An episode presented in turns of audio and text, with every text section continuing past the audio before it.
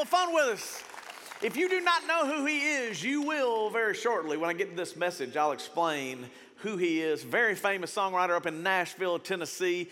But do you think we can write a song for Christmas or not? Come on, let me hear you. Do you think it can happen? All right, we'll see. We'll see. Uh, you got to tune in on Christmas Eve because that is when it's going to happen right here. Two o'clock and four o'clock. We will let you know if we were able to pull it off. Uh, Danny obviously was trying to help us out a little bit, but when he heard our little first rendition, I think he was faking that internet pause right there, all right? Because we had a lot of fun with it and we do not want you to miss it. We're going to have communion as well, we're going to have Christmas classics. How about this band this morning, y'all? Come on, y'all, give it up for them. You ain't heard nothing yet. You wait till Christmas Eve. There'll be some serious stuff, there'll be some fun stuff. You just don't want to miss it. And like I said before, be prepared for communion because it's going to be an awesome, special, special time. And it will be our last service here in the convention center. Come on, y'all. A little bittersweet, but give it up for all the good years. Come on, y'all. Give it up for all the people making it happen. Around 11 years we've been in here, so we're moving back to the boardwalk. You just don't want to forget that, that we're going to be there January 7th. Mark your calendars and come and be a part of the whole new beginning, man. It's going to be fun. And then, while we're talking about fun, last week you knocked it out of the park because I got to thank you for carrying on the tradition of doing good. You know that you packed over 500 bags of blessings for all of those ladies down there. Come on, y'all, give yourselves a little love. Come on. That sounds like y'all don't really care. Come on, give me a little bit more than that. Come on, y'all. There you go. The reason it matters is because we got the response back from them and they are blown away. Super, super thankful for all of you who gave a little bit of money, gave some of your time to turn around and help some ladies down south. And if you missed it last week, Bags of Blessings, here is Paul and Doug to tell us a little more about it. Watch this obviously a simple church known for outreach and doing good in the community, but we're taking the community across the state, reaching out to help uh, young women behind bars where, you know, think about where they are. They're thinking they're what they may feel at the end of the rope with no hope. And today, today, right down here at the bottom of these uh, escalator stairs, it, it, it begins our chance to give back to them.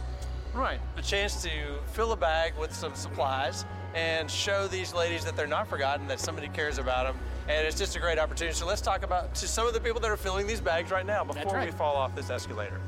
I noticed you just came through the line and you filled up these bags with goodies. Why did you do that? Because I wanted to help out people. Because help. I wanted to share God's love. Jesus loves anybody and will always give someone a second chance. This was just a perfect opportunity to give back to people that may be less fortunate and are trying to start a new life and uh, spread the, the word of Jesus and, and love. How important is it for them to know that somebody does care? Oh, absolutely. When you're at your rock bottom, you need to have somebody that you know cares for about you or, or where you are and understands your situation and wants to help you get through it and out of there. So I think it's important to get them involved early with being a part of the community and being able to contribute to those who need. That's why we stand in the line. That's why I think they both got ten dollars to get They can both give the money and see that it's important to give as well as to receive. Come on, y'all, give yourselves a little round of applause. You did it. You made it happen. And I have to thank you because at Christmas time, there's a lot of people that have a lot of needs, and you've really knocked it out of the park. We got bikes being distributed tomorrow. We had some already this past Friday.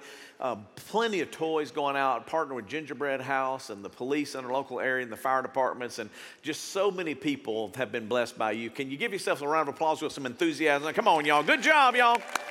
Great job. Great job.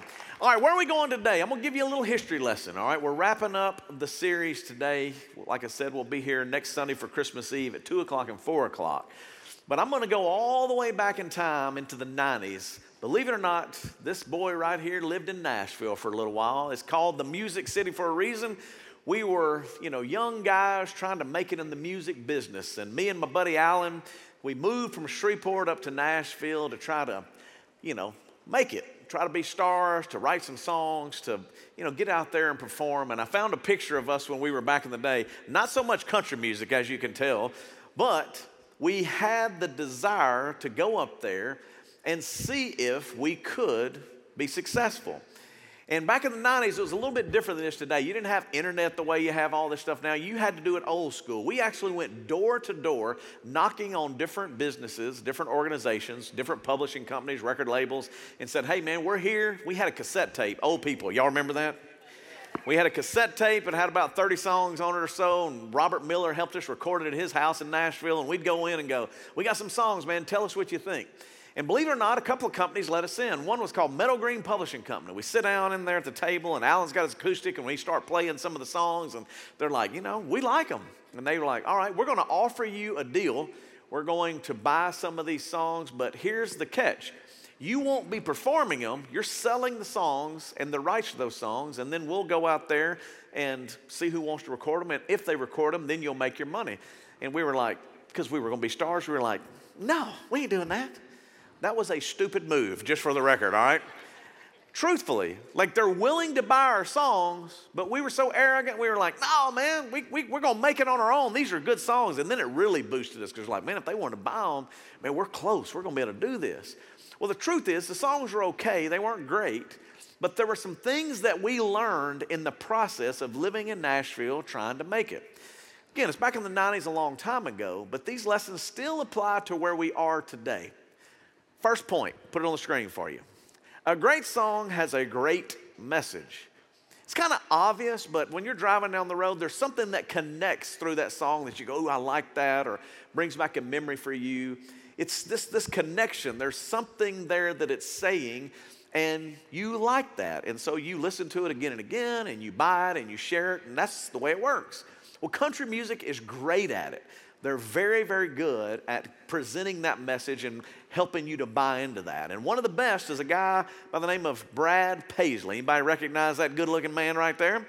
Him and his wife, yes, see, some fans out there. His beautiful wife, any fans of the wife? Come on, boys, help her out, yes. Yeah, four or five of you. But beautiful, all right? But super talented, both of them are. But Brad is really, really good at writing songs and telling a story and having a great message behind it. I'm going to prove it to you because I'm going to give you a previously unreleased song today. This is not a joke. You're going to see Brad Paisley actually singing, and it, he wrote it for his beautiful wife. And you've never heard it before, but when I tell you it's got a great message, everybody in here, you'll go, man, I connect with it. And all the ladies will go, that's what I'm talking about. Watch. This is the special song only performed at your at your wedding. She's not into flowers or getting big expensive gifts. She says she don't want jewelry and she doesn't need another dress. If I want to show her how much I adore her, the best way that I've found is to make sure when I'm finished, I put that toilet seat down. Cause in the middle of the night, it's cold and it's dark. And when I hear my name in vain, I know I haven't done my part. She just wants me to support her. And the best way that I've found is with a gentle hand and a loving touch. I put that toilet seat down.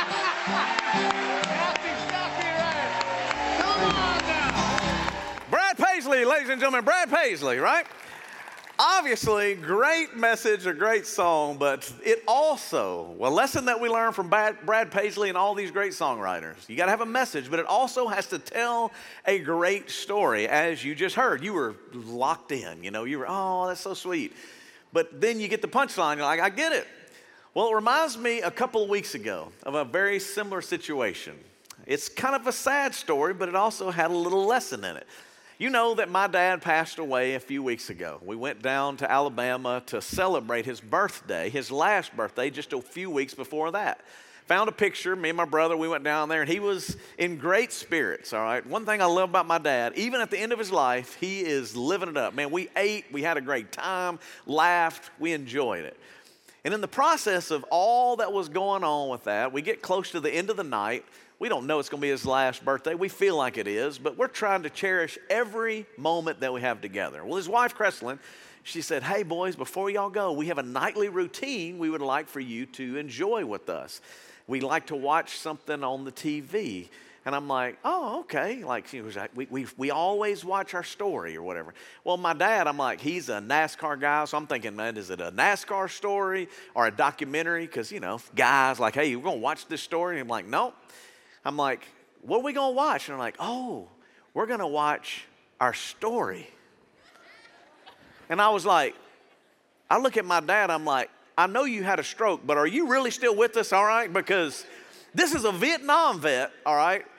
He never in his wildest dreams would have thought that he's watching The Young and the Restless. But all of a sudden, we're sitting on this couch, and me and my brother, she's pulling up the TV, and it comes on. It's The Young and the Restless. And my dad's smiling. I'm like, yeah.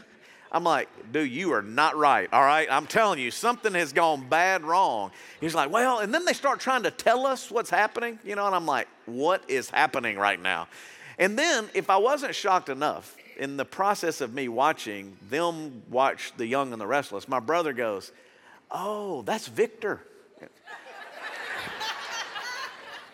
Case y'all don't know, that's Victor, all right? And my brother starts calling, oh, yeah, that's what's she doing? And I'm looking at my brother, I'm like, John, John? It's like, what is happening? All right. Well, what I realized very quickly, as you can tell, 50 years this show has been on. So I'm like, John, do you really know this? He goes, Man, it's a crazy story. I dated a girl in high school. We'd get out of high school, leave Magnet High, and we would drive to her house because they had VCR tapes. Do y'all remember that? And she would record her stories. All right, she'd put in the VCR tape and they'd watch it. And he said, Dude, I'm gonna be honest with you. Victor looks exactly the same, all right? he has not aged, the characters hadn't aged. And I'm looking, I'm like, Dude, look at that set. It looks like it's from the 80s. The sets look the same, the story was the same, the people looked the same. It was crazy. Now, we laughed and we had a big time with this, but all I could think was like, man, is anybody gonna rewrite this story? It looks like to me it's time for a rewrite. Because as we watched this episode, my brother is telling me, because I've never seen the show, I don't know anything about it really. The only reason my brother is because his girlfriend, the only reason my dad is Creslin, I promise you. But they're in it now, all right? They're following along and oh, yeah, telling them. I'm like, John goes, dude, it's the same. It is exactly the same. And I'm like, why don't they rewrite it or redo it? But for some reason, they're keeping it the same. Well, in the music world, in the Nashville world, is if you have a song that you're writing, a story, you're trying to record a song, when you're trying to fix it or you're trying to repair it or you know make it better, we have what we call as an overdub. So it's not a rewrite, it's an overdub. And an overdub is when you go in and say you want to rewrite a chorus or you want to change a verse, you can actually rewrite it overdub it, record over it. Now, back in the 90s, this is what we recorded on. It's called a reel to reel. Now, this is old school, man. It's literally, you had to start your tracks, and when these things are recording, the only way to fix it or to overdub is they had to punch in. So if I sung a wrong note or a guitar player played a wrong note, drummer missed a beat, they'd go, hold on, let's go back and fix it. We're gonna overdub this. It's kind of like a rewrite. The bottom line was this when it's messed up, you can go back and fix it. It's kind of like that story in Young and Restless. I'm like, man, they need to fix that messed up story. It's the same thing. Or in a song world, they could really do this a little better. Now, many of you are asking, is like, what does all of this have to do with Christmas? Well, you'll find out. But let's go ahead and reveal part of it right now. What shocks me and amazes me and brings joy to me is that we have a Savior who understands how to rewrite stories and how to overdub our mistakes. That really is what Christmas is all about. You have a God that when we've messed up and we can't fix it, He comes in and overdubs and fixes the stories that are so messed up in our life. And if you've got sin in your life and you've go, man, I really regret this, because remember, I'm a kid of the 80s and 90s. I got a little bit of sin. Can I get an amen somewhere out there or an oh me? And you have to overdub. Well, our God gets that. See, Jesus came in and he laid down new tracks. He punched in and covered up our mistakes. And when you look at Scripture, you'll see this over and over again as a reminder of just how special this person is, this man named Jesus. Isaiah 43 told it like this Forget the former things, do not dwell on the past. See, I am doing a new thing. It's kind of like even us here in the convention center. We're moving to a new place in the new year, so there's some bittersweet, you know, memories here, and there's all these little challenges going through. But what is he saying? It's like you can't hang on the past. You can't hang on your mistakes, man. I'm a God who loves doing a new thing. Hebrews 8 says it like this. You ready for this? In speaking of a new covenant, he makes the first one obsolete. Now, my buddy Andy Stanley got in trouble for this, but he didn't write it, he's just communicating it. And you go, well, why would they get mad at him? Well, because what Jesus is saying and what he did, he rewrote the story. The first half of the Bible, the Old Covenant, is an amazing story that sets up a Messiah, a Savior. And here at Christmas, we celebrate the fact that He came to earth in the form of a child, born to rewrite all of history, and most importantly, our history and cover up the sin that we have to make the old way, the old system obsolete. Now, whether you agree or disagree, let me try to help you and understand why this is a big deal. The reason obsolete is so important, the old system required us to sacrifice animals. Now, you're glad it's obsolete? You'd have to bring a goat in, you'd have to find the perfect animal, you'd have to shed the blood of that animal under the old covenant, the old system, so that you could have forgiveness of your sins. So, last night might have been a rough night. Last week could have been a rough week. Last year could have been a rough year. So, what you'd have to do, you'd have to go find these animals, come in, shed their blood so that you could be made right with God. And guess what? You couldn't come into church. You'd have to come to the temple, present this sacrifice, and then the priest would have to go in because he's the only one good enough, and he'd have to go into the Holy of Holies behind this curtain, make his way in to present to God and ask for forgiveness so that you could have a fresh start and a new beginning. That's the old system, and thank God it's obsolete. Because through this baby being born in a manger, who grew up to be a man who lived a sinless life, who sacrificed and served, and ultimately went to the cross and shed his blood once and for all, it was the ultimate overdub. It was the ultimate rewrite. That's why Christmas is important. The old is gone. You can't even see it anymore. It's been recorded over, it's been rewritten. Revelation 21 5 says it like this he who, he who is seated on the throne said, I am making everything new. That is why Emmanuel, God with us, that is new. That is not following a cloud by day, going into a temple to try to earn your way. It was like, no, listen, God has made his way to this earth in the person of Jesus to provide direct access to God, not having to go through a priest, not having to go through a preacher, you now have God with you right where you are. Whether you're watching online or you're in this room, God is with us. Matthew 1 says it like this Listen, the virgin shall conceive a child, she shall give birth to a son, and he shall be called Emmanuel. If you really want to get it today, this is the ultimate rewrite. We have a God who left heaven and came to be in our presence. And He still sends His Spirit to be with us today. No matter where you are, no matter what you're going through, no matter how bad the story has been, you have an opportunity for the ultimate rewrite. He came to rewrite your story and my story. He came to overdub our mistakes. Now, let me take you back into time once again. I'm in Nashville. We're doing music. We're trying to make it. We're writing songs. We go out with a band called Jeff More the Distance, and we travel around for about a year or so and just trying to figure out how to make it in the business. When it doesn't work out and we really are not successful, we come back home, and I'm working as a janitor at Temple Baptist Church over on Florida North Lucas. you know, got long hair, looked like my son played bass today. Everybody's like, man, it looked just like you back in the 90s. I'm like, Ian, cut your hair, son. I'm just kidding, all right? Well, the truth was, my long hair wouldn't give me a job. Nobody would hire me. Some old music minister hires me, and I'm mopping floors back there trying to figure it all out and going around church to church again, trying to see if anybody will hire a rock and roll musician trying to serve God. And guess what? Not a church in this town would. Place after place after place, because you probably already figured this out, but back then, most churches didn't even have drums in them. Remember, go back to the late 80s, early 90s. How many churches were rocking and rolling? There wasn't a lot. Shreveport Community, thank God for Denny Duron. He was one of the guys leading out.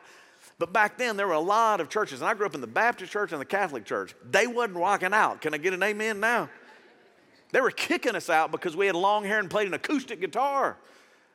So anyway, we're trying to figure it out. And finally, I'm going around and I get to First Baptist Bossier and a young youth pastor by the name of Stuart Hall meets us in the back and he's like, man, you look familiar. And he was one of the first stops we had when we were out living in Nashville and touring with Jeff Moore. And he goes, Man, I owe you a favor. And he gives me a job and start working there. And all of the past was really just hanging over me. I had all of these different things in our head. We had grown up in the bars, man. I had played music in the bars, and that's how we started trying to do music and eventually went into Christian music. But we had all this stuff going in our head. And every church story was kind of tough for us. They were judgmental, didn't like our hair, kicked us out. So we had a lot of stuff working, working through us. And here we are going, all right, God, we want to be used, but help us. And in the midst of that crazy journey there, I fall in love with a beautiful blonde by the name of Miss Angie Dawn. Can you give her some love? Let her know she's loved this morning. Yes. And if it wasn't enough that we were struggling with the church, Angie comes into my life and we're going to get ready to be married. And we had fell in love on a mission trip and she had been married before. She had gone through a divorce and we went into our premarital counseling and the minister looked at us and he goes, I just want you to know before I even start, I'd never marry her. Crushed her and ticked this boy off. I'm like going, man, who are you? Like, this is everything that I hate about the church. You don't know who she is. You don't know what she's gone through. You don't know her story. You're just simply going, because of her past, write her off just like you did with me. Oh, you played in the bars, y'all like rock and roll, write them off. And that frustration and that anger is part of what drove us to the Simple Church. You're welcome. and in the process of all this going on, we were still doing music, and we had gone to do a camp at Louisiana Tech, playing music. We had finally started playing a little bit, and we're over at Tech, and Angie calls me. This is in the summer. We're going to get married in October. In the summer, she calls. She says, Hey, about July, I need to talk to you because I'm going to come to you and I'm not sure we can really do this. I don't know if I can get married. I'm like, what are you talking about? You know? Fell in love with her. This is my girl. This is my life. And so she comes over there and she says, Listen, I got so much sin in my past and I know the way the church is judging me. You're a pastor. They're not going to accept me. I'm not sure I'm going to be accepted. I don't know if I can do this. And you, you got to know all of my stuff. She's t- going through all these different things. I'm going, What is happening? And in the midst of that, she left. She drove back home, and I'm sitting at Ruston with all the guys, and I'm going, All right, God, what am I going to do? Is she going to marry me? Is she not? What's my future? How's this going to work? And I run across this scripture. I don't want to share it with you because this scripture is the reason, thank God, we celebrate 25 years of marriage this year. Come on, give me some love on that. Yes. Because back then we didn't have cell phones, but I had a payphone, and I picked that payphone up and I said, Hey, Angie, I want you to listen to this scripture. When someone becomes a Christian, he becomes a brand new person, or she becomes a brand new person. The old is gone, and a new life has begun. I said, Get your white dress on and meet me at the altar, baby. Come on, because we finna do this. And we ain't worried about what anybody else says, baby. Your story has been rewritten. There's an overdub that has happened because Jesus changes our story. And what made me so excited about finding this scripture as a young person, I've told many people this. When I left out of the first service a minute ago, a lady cried out in the front. She said, Justin, I needed this today. Because all of us in here know this to be true. That sometimes the wrong story traps you. Angie was trapped in her past. People are trying to hold me to my past. My parents, when they went through divorce, the church had written them off as well. So I had all these bad experiences with these things that had happened in the church. And if I wasn't careful, I would have left the church. There is no story of a preacher, there is no simple church.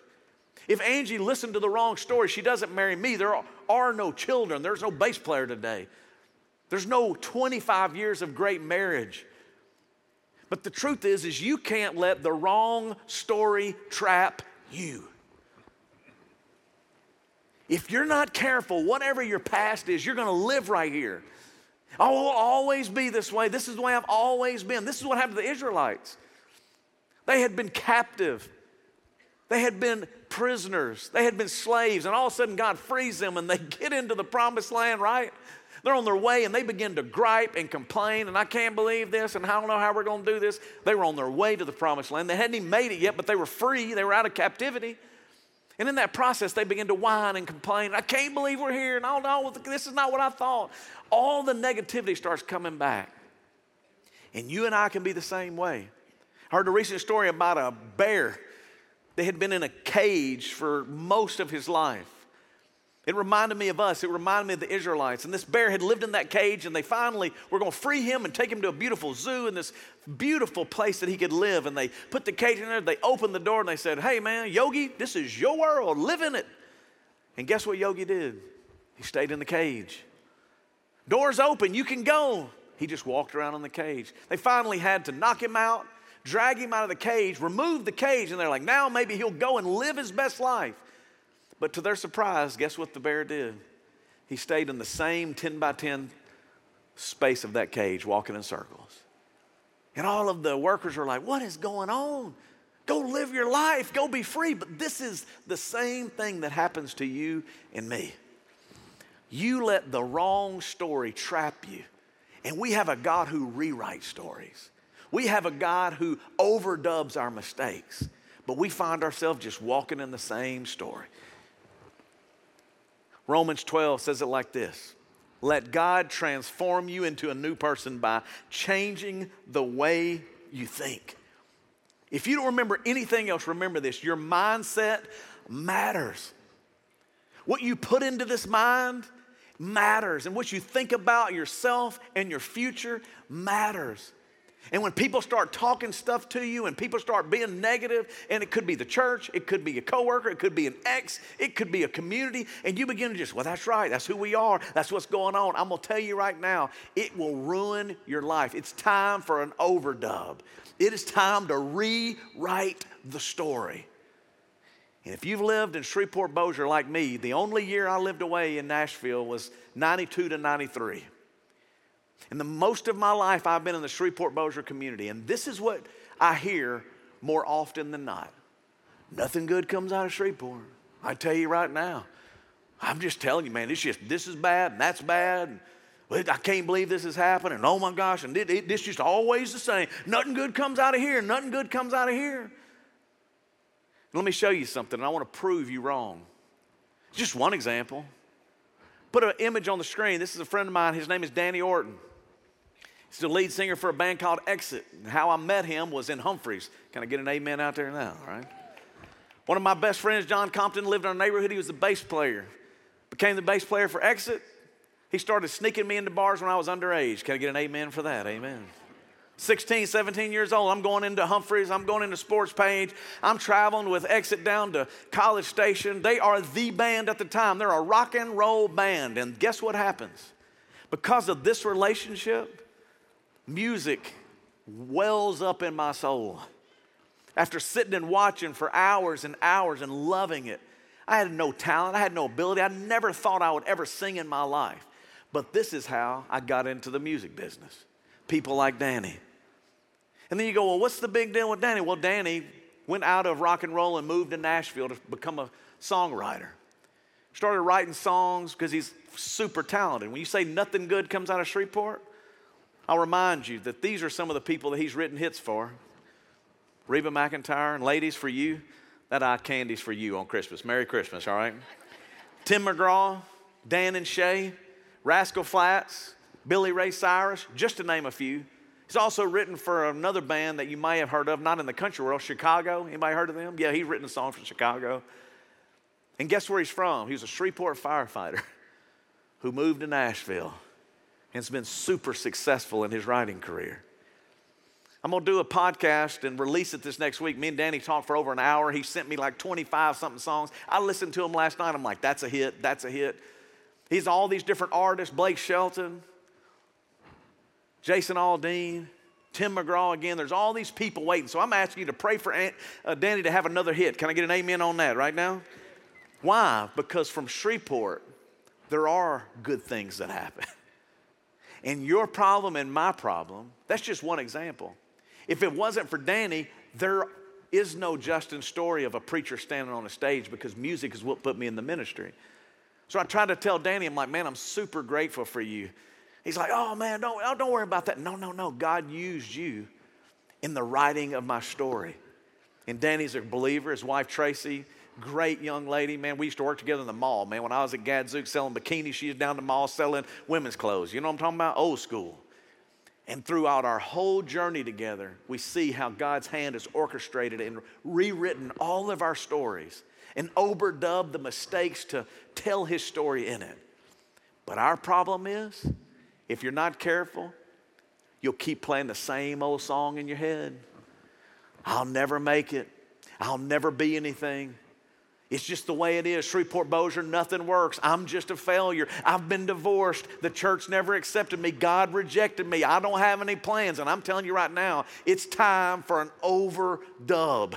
It is time for you to understand that God rewrites stories, and I'm living proof of it. Danny is living proof of it. That there are great things that come out of this city. There are great things to come for this city. And guess what? He wants to rewrite your story. He wants you to be able to walk out of here and go, man, this is who God says I am. You are fully loved, fully forgiven, fully accepted, super gifted. God has a plan for you, and guess what? Your best days are ahead of you. And every one of you, whether you're watching online or you're in this room, you need to be reminded of it. It's time to rewrite the story, punch in an overdub, make the former things of your life obsolete that's the story of Christmas. It's not just the baby in the manger.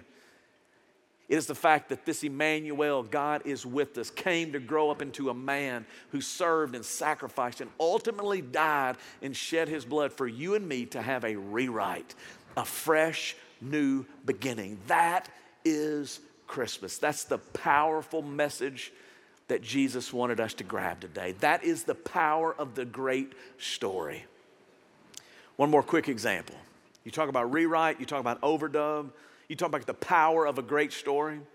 I'll show you a picture of another family friend of ours.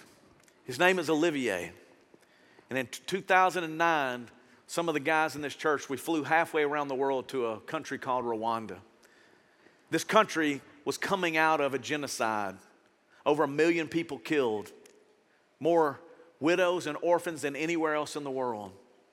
They turned on each other, they slaughtered families, neighbors.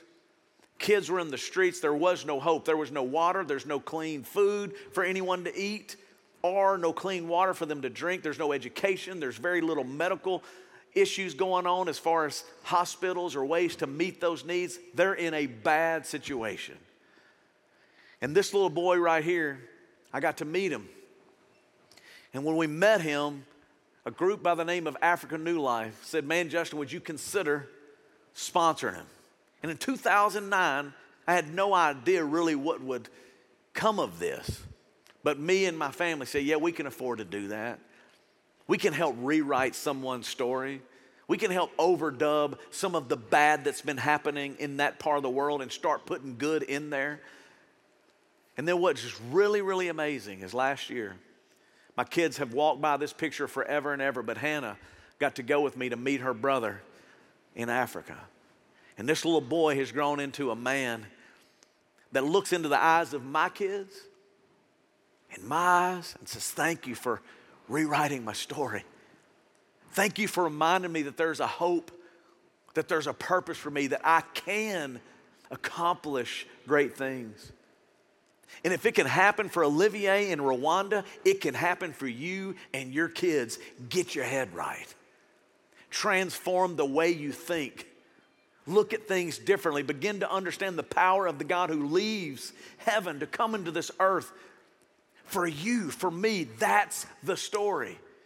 And as a result of it, the reason we're here, guess what? It's bigger than you, it's bigger than me, it's bigger than our story. He leaves you here so that you can help rewrite someone's story, so that you can be a part of changing someone's life. And that's why I'm excited to tell you today the reason we're in this room today is God rewrote my story. God showed me that there was hope and that there was a future for me. And in the process, it helped us to change the country of Rwanda.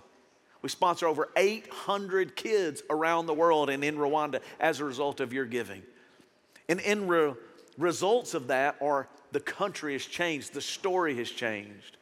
And when I keep telling you, when you go, well, I don't know if I can do that. I don't know if I have the money, and I know we're in a building. Com-. Listen, I'd rather you take the money out of the building campaign and sponsor a child. And you go, well, Justin, that's pretty bold.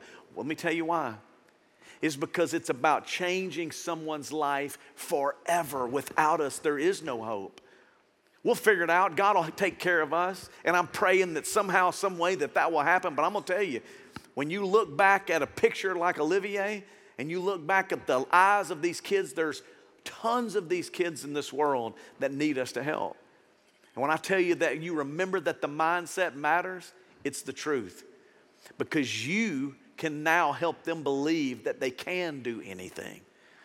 Philippians 4, you've heard this on every sports team and everything else, but let me tell you from another perspective.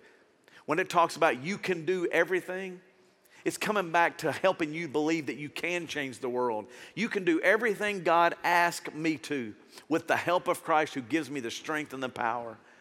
Christmas is about hope. It's about joy. It's about believing that you can do anything and everything and that He wants to use you to help change a kid's life. And just this past week, we got a call back from Africa New Life in Kajeyo, the village that Olivier is in all they were wanting us to do this Christmas was like, hey, Justin, there's about 64 kids that could use someone to sponsor them like Olivier, to help them grow up and change their life. Would you be willing to tell people about it? I'm like, yes. Why? Because at Christmas, it's about hope. You can provide that hope. It's about joy. When that kid knows he's sponsored, his life is changed. And it's also, believe it or not, the same for you and your family. When your kid, my kid Hannah, got to look into the eyes of the kid that's hung on the refrigerator and hug him and know it changed life, it changes all of us. And if you don't believe me, believe the young lady down here who's doing sign language for our deaf community. Believe her husband, Jeff and Marion, because they've gone with us from the very beginning. And here is their perspective and their story of how God is rewriting their lives as they help rewrite someone so precious to them halfway around the world. Watch. Hey, I'm Jeff Tripp.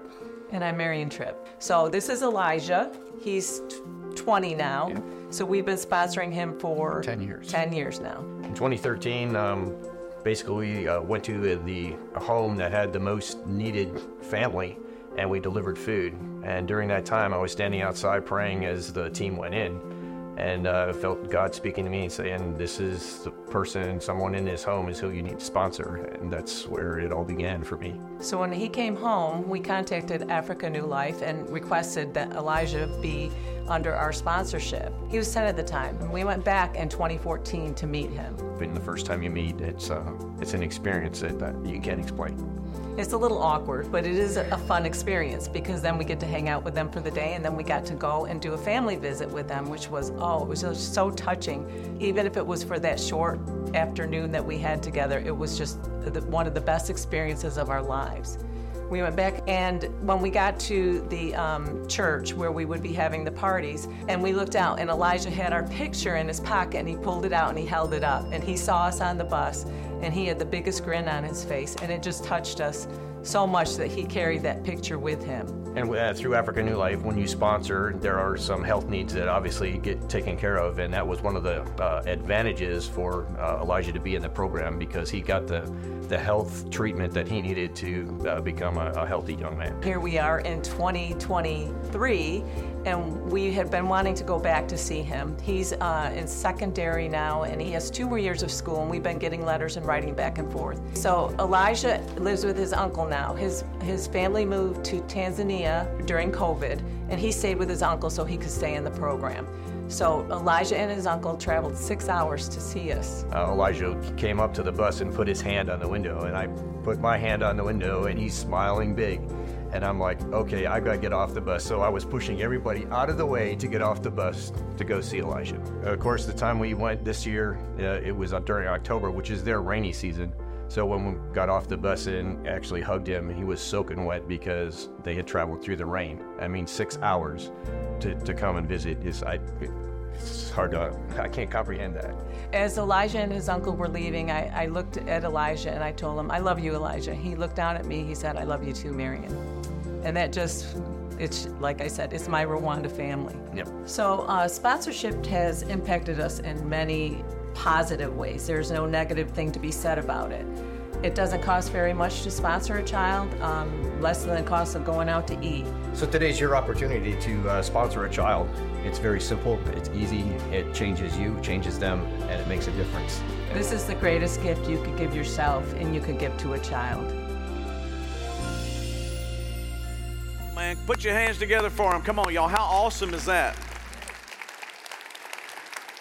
The band's going to do a song in a minute, but I want to tell you that in the lobby there's an opportunity to pick up those 60 kids and rewrite their story. Overdub that tape that's playing in their head that I'll never make it. I don't have a future when the truth is because of you they do. Hebrews 10:24 says, "Let us consider how to spur one another to love and to do good."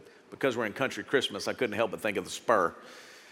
And why does a cowboy wear a spur? Because he guides and directs. It gets the horse moving. It tells him where to go. And that's what we're trying to do today. We're trying to guide you, direct you, encourage you to do good, to love in a way that's practical, help rewrite a story. As the band plays this song, the title is Noel, and you maybe go, well, what does Noel mean? It means to be born. And another translation says it's good news. Think about it for a minute that you and I can be good news for a kid halfway around the world. You can be reminded today of your value, that you can change someone's life. And it starts on a day like today. Born again because of your gift. Help them rewrite their story. Would you pray with me before this band plays? Lord, as this band does a beautiful song today, as they have the moment, let them pause and reflect on the fact that you're a God who left heaven and earth for us to rewrite our story so that we could be spurred on to do good, to love, to remind others that you have a purpose on this earth, just like we know we do, because you came for us. Let us reflect on and enjoy and absorb the good news that you are with us, Emmanuel. In Jesus' name, amen.